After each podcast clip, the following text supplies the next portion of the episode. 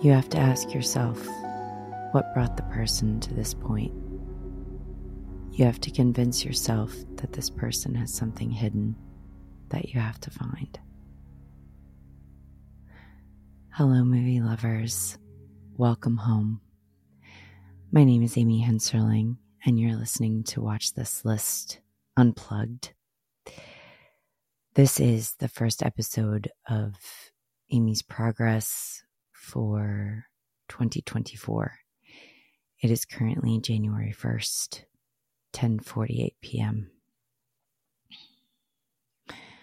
And I'm doing something that I haven't done since I started the podcast in September of twenty twenty-two, which is make an episode by myself without a guest. I was originally going to cover Exotica with my buddy Frank Ritz. And then tonight, when I was thinking about the film and just sort of mulling it over in my mind, everything that I wanted to say, the notes I had taken and interviews that I'd watched, essays that I'd read, I realized that I am meant to cover this alone. I hope it is some benefit to you all. And this is a movie that has been with me for longer than when I actually saw it. I had been watching movies all my life and knew about Roger Ebert forever, but it wasn't until twenty thirteen that I started really caring about logging and writing. And I had a Tumblr that I used to keep track. I discovered my favorite critic, Uh, Mike D'Angelo's blog, The Man Who Viewed Too Much. He had a one hundred point grading scale that I utilized into all of my uh, rankings. So every film had a one out of one hundred score. It was very particular. I even devised my own rubric and metric based on his description of zero to ten, ten to twenty, twenty to thirty, and so on, so that I knew where things fit. It's very precise, and I think a good mental discipline to do. I know some of us uh, do no stars. Some people do only hearts or not. Some people do five, but never give anything the full five. There's variations across the board. But if you ever want to challenge yourself, one great way to do that is to devise your own definitions for how things fit. If you're of the persuasion that that's a little bit more type A than the relaxed moviegoer, which, let's face it, none of us are really relaxed about movies. I stumbled upon his blog and a movie that had an overlap between Ebert's great films list and one of D'Angelo's favorite films of all time, actually in his top twenty, and which he has said in his review on Letterboxd that fewer films speak to him more, was Exotica. And I became aware of it in twenty thirteen. It was a film that was impossible for me to find at the time. I didn't have a lot of cinephile friends, if any friends, then that were equipped to find such a thing for me. So I knew of it in title. I was intrigued. I didn't know anything about the plot. And then several years later, when uh, the Criterion released its Criterion channel, I was debating on whether to subscribe, and the reason I subscribed to it was because they had Exotica. And at that time, they didn't have the disc yet. So I subscribed to the channel, and I had it on a watch list that my friend Joel and I we're doing. We did monthly watch lists for a couple of years together, uh, where I would pick four and he would pick four. And so I waited to watch it until it had sort of been our assignment and neither of us had seen it. Prior to that also, I had only been giving movies a four and a half at most. I had not given anything five star. I didn't feel like anything was worthy of that sort of idea of the perfect film, which is what I equated five with at that time, was the perfect film, and everything has a flaw, right? But after I saw Exotica and the final shot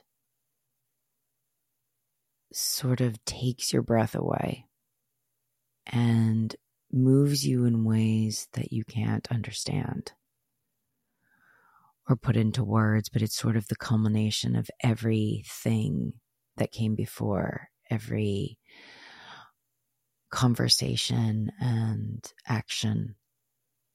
Um, it's powerful, and I gave it five stars. So that was also my first log of that score.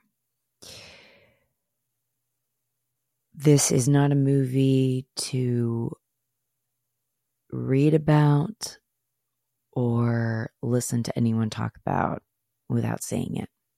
If you haven't seen it, and this isn't a spoiler thing, this is a, I want you to experience the film in the way it was intended, which is absolutely clean slate, no preconceived notions, no idea of what the characters, who they are, how they're connected, because this is an unraveling film.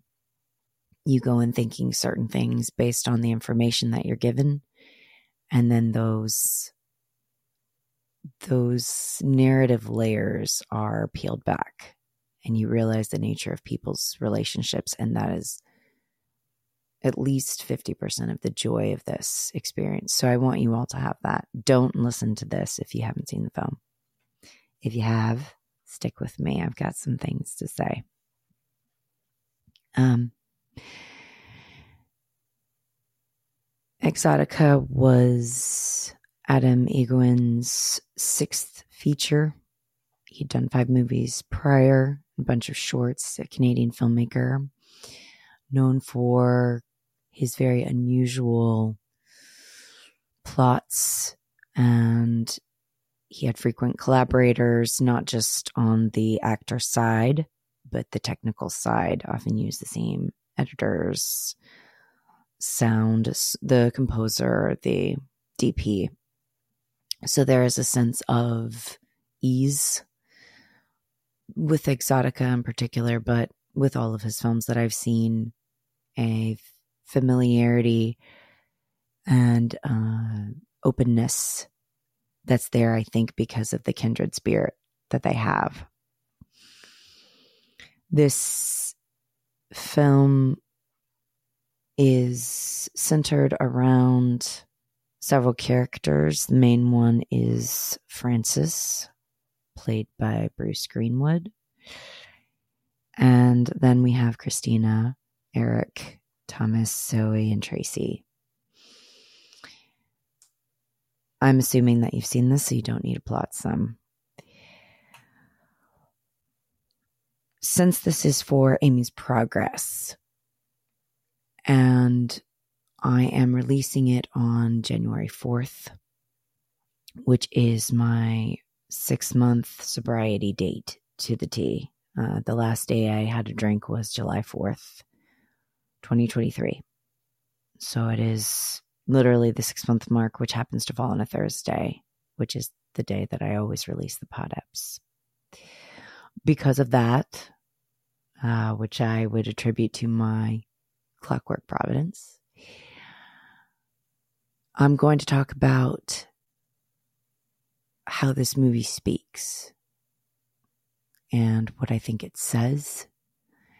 And then I'm going to read about some Egoyan quotes, uh, some D'Angelo, some Ebert, and then conclude with what I take away myself. A couple of quotes stand out to me most. I've seen the movie five times now. Um, the beginning line that I said that opens the film is, you have to ask yourself what brought the person to this point. At that scene, as you know, it's a uh, customs officer trying to train a new employee about watching people come in and go through their luggage, like their actual baggage, not figurative baggage, and try to pick up on what a person could be hiding. In this case, it is our good friend Thomas, who is uh, smuggling in some eggs and uh, going to sell them in, in his uh, exotic uh, pet shop. But this is a theme that continues on throughout the film, which I think is why it's the first line, that we're trying to figure out what brought a person to this particular point. Another quotation I love, and I'll just say these in a row, is just because the anim- this is when Francis is in the pet store with, or the, the bird shop, bird fish shop with Thomas. He says, just because the animals are exotic doesn't mean they can't endure extremes. There, I think he's talking about himself. There's a conversation between Christina and Eric, where he's talking about that he doesn't think he was ever meant to be satisfied. And Christina says, maybe you want everything to slip away, which has always stayed with me. And then the final line that Tracy says to Francis towards the end, when she's trying to get him to see the truth of what he's doing and the harm that it's causing, and she doesn't want to be a part of it anymore. She tells him quite bluntly, there's no baby to sit. And that's the sort of clarifying, denial-shattering moment that I feel like is pivotal and breaks the film. That everyone is doing this, playing a part in the ritualized grieving, whether it be because they think it's on for Francis's benefit or they're doing it out of their own pain. They are continuing to engage in a process that is not providing healing. It's actually harming them. I watched an interview between Atom Egoyan and Sarah Polley, who plays Tracy, on the Criterion supplemental materials. And uh, they were talking about that, how memory works, that, that we all have different versions of the same story, that we have a fear of giving up the custodian of a memory, giving up a person who remembers the same thing as we do, even though it's time to let it go, so to speak, to move on. And then at the same time as doing that, we get stuck in the rigidity of our own stories to where we feel like our version is so accurate that there's no openness to it being influenced by someone else, even by someone who was there, and even to our own detriment. So Egoyan is trying in this film, through Tracy primarily, to get Francis to the point where he can see what he's doing. Sarah Polley put it as her character saying, I'm not going to act out with you what you won't look at. And that is, in essence, what it is. It is that her drives with him. The car rides to him taking her to his home to play the piano and act like he's babysitting his daughter who's been murdered. Driving her back reminds him of when he used to do that with Christina, when he would drive her back home. And it's in those moments that it is an actual positive therapeutic process, even though they're young, um, too young, and he really needs to see someone that's that can help him constructively. But for him, the car rides both in the past and the present represent a positive therapy. And uh, what Egoyan calls the club is a soul-destroying, soul-destroying process. Uh, Christina wears a schoolgirl schoolgirl uniform that mirrors what Francis's daughter was wearing when she was murdered. It's the same outfit that she saw in the field when she and Eric discovered the dead body. Egoyan was describing his process for writing Exotica, and he said that in his first draft, there wasn't a club at all. It was a movie about different men who were going through grief or suffering in some way who would drive Tracy around. And there was something special about her that enabled them to be vulnerable and talk about their pain. And then he got this idea of that someone who is Christina would be like a dual, she would serve a dual purpose. So when Francis first comes to the club, which is something that we don't see, so I only know this because Egoyan talked about it. When he first comes in and sees Christina there, he didn't know that she was going to be there. And then she's wearing the, the same sort of outfit that his daughter was found in. And so Christina had her own reasons, which Adam didn't get into, of why she wanted to wear that, which is a bit, well, it's very dark. And then Francis for being drawn to that in, in some sort of backwards, deep way. Um, but this is a film about faulty coping strategies rooted in impulse. These people feel compelled to act in certain ways because they are experiencing a vacuum or hopelessness that these rituals fill. And D'Angelo refers to Francis's behavior as denial codified by demented ritual. I think that gets at the point more succinctly than perhaps I could, which is this repetition. And in that way, though the film is not about addiction, addiction, addictions are repetitive behaviors. They are rituals, habits. We return to them. The people who have this, who are addicts, return to them in a way that deepens denial and furthers reality from being confronted.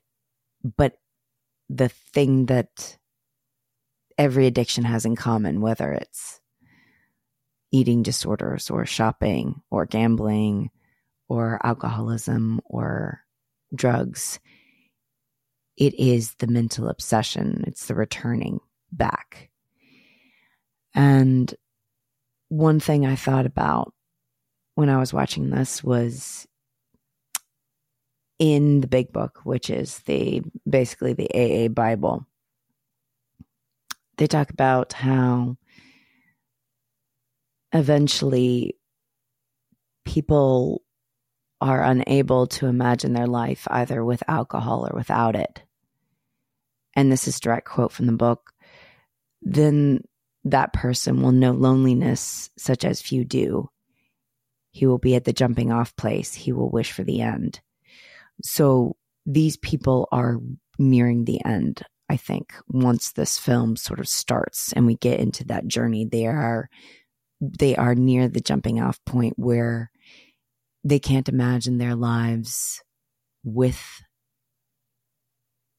with the pain, but they also can't imagine their lives without it, because experiencing the pain has become so central to their identity.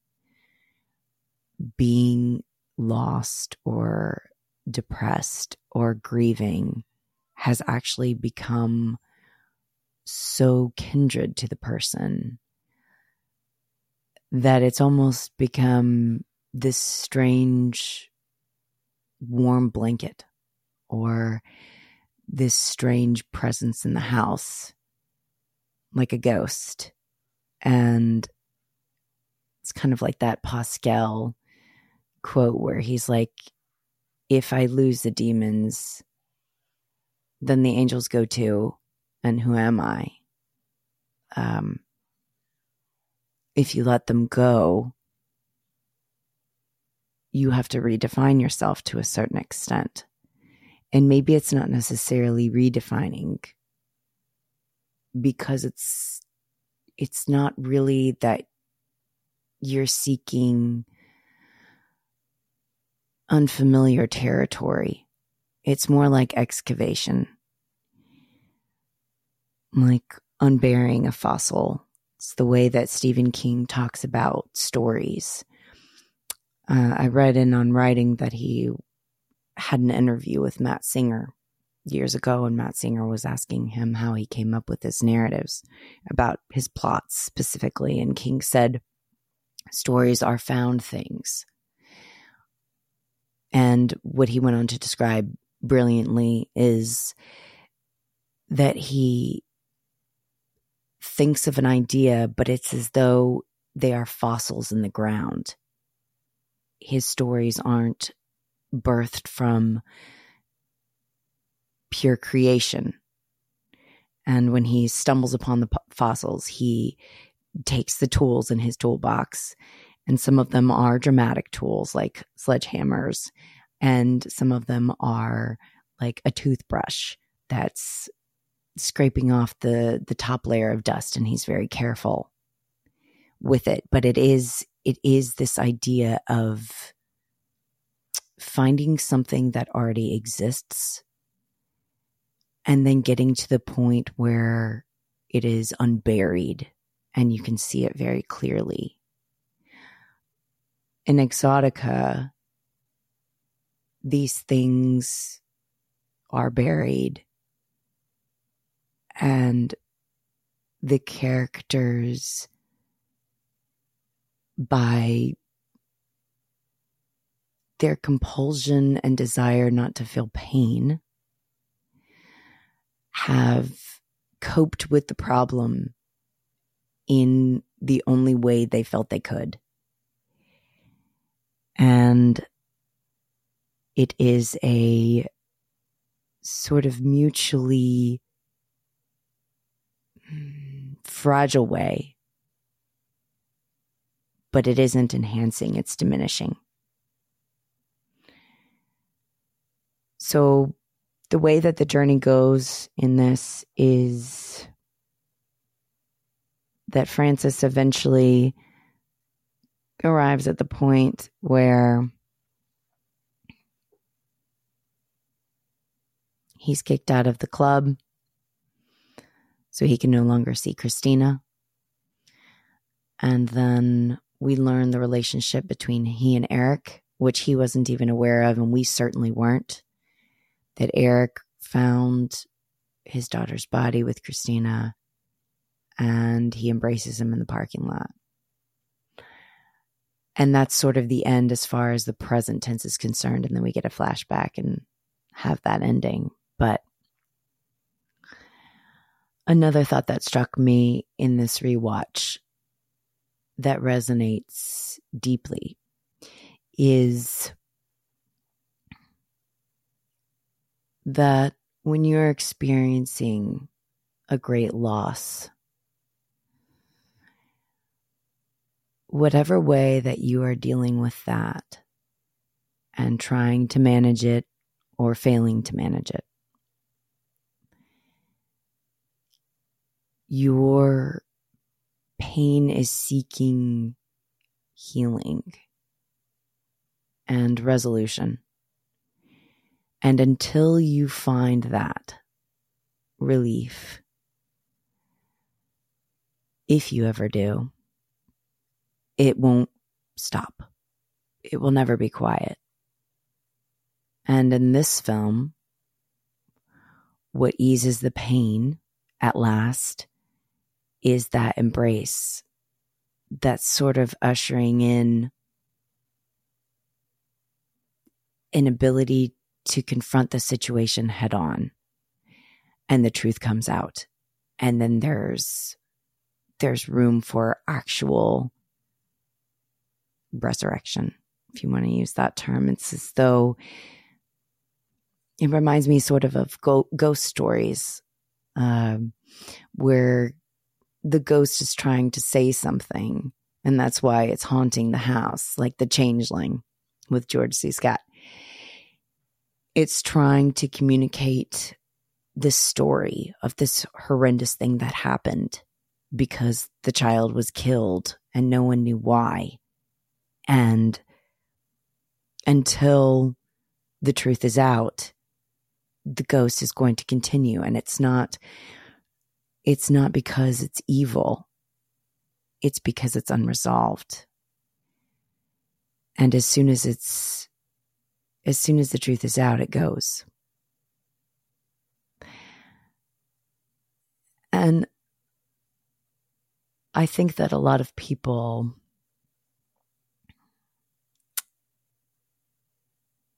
take the tactic of venting, and especially when the pain is at the surface, it's almost as though there's nothing else that you can talk about when something's gone wrong, or very wrong, and it just comes out in every conversation, no matter what the conversation's about, to whomever you're speaking to, depending on the level of pain, how acute it is, how close to the surface it is. And it doesn't seem to alleviate. So one of the benefits that I found for myself in my own process, progress, is what really soothes, and this is what Eric tells Christina, that it used to soothe him. Like, you soothed me. Like, do you understand? You soothed me. When he would watch her with Francis and see how it soothed him, it would soothe Eric. It's not just venting or talking about problems. It's listening to people who have the same ones as you do. Hearing how other people handle it. Not because you want a solution necessarily. Maybe you don't. And maybe you don't want anyone telling you what to do. And that's okay. But there is healing in the power of stories from people who know, who can articulate how you feel, even if you don't have the words yourself. And sometimes there's just one thing that stands out that a person could say that will click with you, that you'd never heard before. Or maybe you had heard it before, but you'd never heard it put exactly that way before. And all of a sudden there's this shift in consciousness, and you think, okay, I can suddenly go in this direction that I couldn't before. And I think that's what happens with Francis and Eric, that when they are able to come together and it's outside of the club, it's in the parking lot. The healing is not in the club, and the healing is not in the car. It's outside of both of those spaces, which are the central spaces of Exotica. They're, they become real. And they can talk about what's actually happened. One thing that I was told, just as an example of such a statement, is I have a friend who was telling me about his early days in sobriety. And he told me that he was very intelligent, which I know this person to be. He had a master's degree. He was very high up in the corporation he worked for. He felt that he was smarter than anybody in the rooms, anybody that he talked to. He felt he had superior intelligence. And one day, his he was talking to his sponsor, and his sponsor said, you know, you think you think really high of yourself, don't you? And my friend said, yes, I do. I I pride myself on um, my intelligence, and I've always been praised for it. And his sponsor said, well, actually, you know, you have very low self-esteem. And my friend said, normally he would have reacted with, screw you, and not listened to anything that the that anybody had to say if somebody said something like that to him. But instead, he held his tongue and paused and said, okay, let's say that I do. How do I get self-esteem? And his sponsor said, you get self-esteem by doing esteemable acts. Now, this is a fairly straightforward, simple statement. It's not very elevated, word-wise, vocabulary-wise. It's straightforward. But when I heard that, it clicked. That part of the struggle of pain is that you aren't able, th- there's a blockage there of being able to act for others because you're so, you're so buried and covered by what's going on in your life and your own thoughts, and you feel so alone. But if if we can put ourselves in situations where people can speak and we can hear them, even if we still feel lousy afterwards, and even if it doesn't actually change anything, there is a magical healing power of stories. And I think that is the message of Exotica for me now. It's that line of move your feet and your mind will follow. Putting yourself in different situations than you normally are in, because the situations that we're in every single day are the ones that are helping keep us stuck. So much of what we experience, if not all of it, is our interpretations and our psychology and our memory, which is another big theme that Egoyan talks, talks about and talked about with Polley, who did Stories We Tell, which is also all about memory. Polley also wrote a book called Run Towards the Danger, where she explores that as well. How much the past influences the present, and how we think about it matters, and how we're not open often to people speaking in. And in addition to that, actively engaging in toxic relationships that take us even further from the truth. So I love this film. It speaks to me in ways that I don't know how to describe. The experience of it is special. It's singular. The people who write about this film, who loved it, I know instantly that we're on the exact same wavelength and there is something there. But if I take that base and come out of it, what I really want to communicate, and this is just beyond my show and Letterboxd and my writing, everything, it would be to encourage you, as you're listening to the sound of my voice, to get very quiet and think about the people that you know in your life who care about your well-being, who bring out a version of yourself that helps you like yourself. And try to seek that actively in whatever way you can, no matter how great or small. If that just means a phone call, or that just means a text message to someone from your past who fits that description. Part of the passion that I have now is sharing honesty in a way that is useful to others. And that's what anybody wants to do. Anybody with a story about how they got out of pain, how they themselves were brought out by others. They're powerful. Uh, and I will leave you with this line. Um, another powerful statement that was given to me by my friend, same friend, was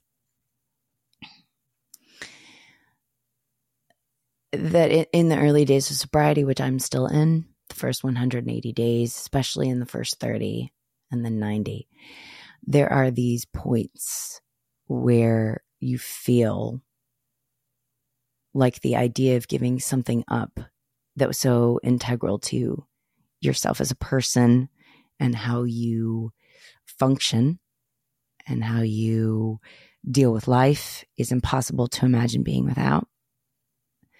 But further than that, what you're really longing for is practical advice. You want people to tell you the how. You know what the problem is if you want to stop. If you're desperate enough, you'll do anything. You'll try anything, but you have to know what to try to do. And so one statement that has always stayed with me, and this is very simple as well, is the way to sobriety for an alcoholic is to never take the first drink. And that's it. That's the whole thing. You don't take the first drink. They describe it as the phenomena of craving that happens after the first, and then you're gone. And this can be so many things that it could apply to, you know, that first text, right? Of the person in your life that you shouldn't be talking to, that you know will hurt you, who has hurt you. How do you avoid it? You don't take, you don't take the first text. You don't use. And that kind of clarity, although doesn't actually solve the problem of indulgence, I think everything first begins with a consciousness understanding. If you know, if you have a vision for what you want to be like, it's easier to change. But if you can't imagine your life as being anything but miserable, then it will be that too. Then you've already made a choice. Whether it's you think it's passive or not, if you're not moving towards something, you're moving away. There's never anything static. You're not just sort of in the middle. If you're not moving forward, you're moving backward. I want to encourage you to move forward. And this film helps me do that. I hope it will for you too. I'll see you at the movies.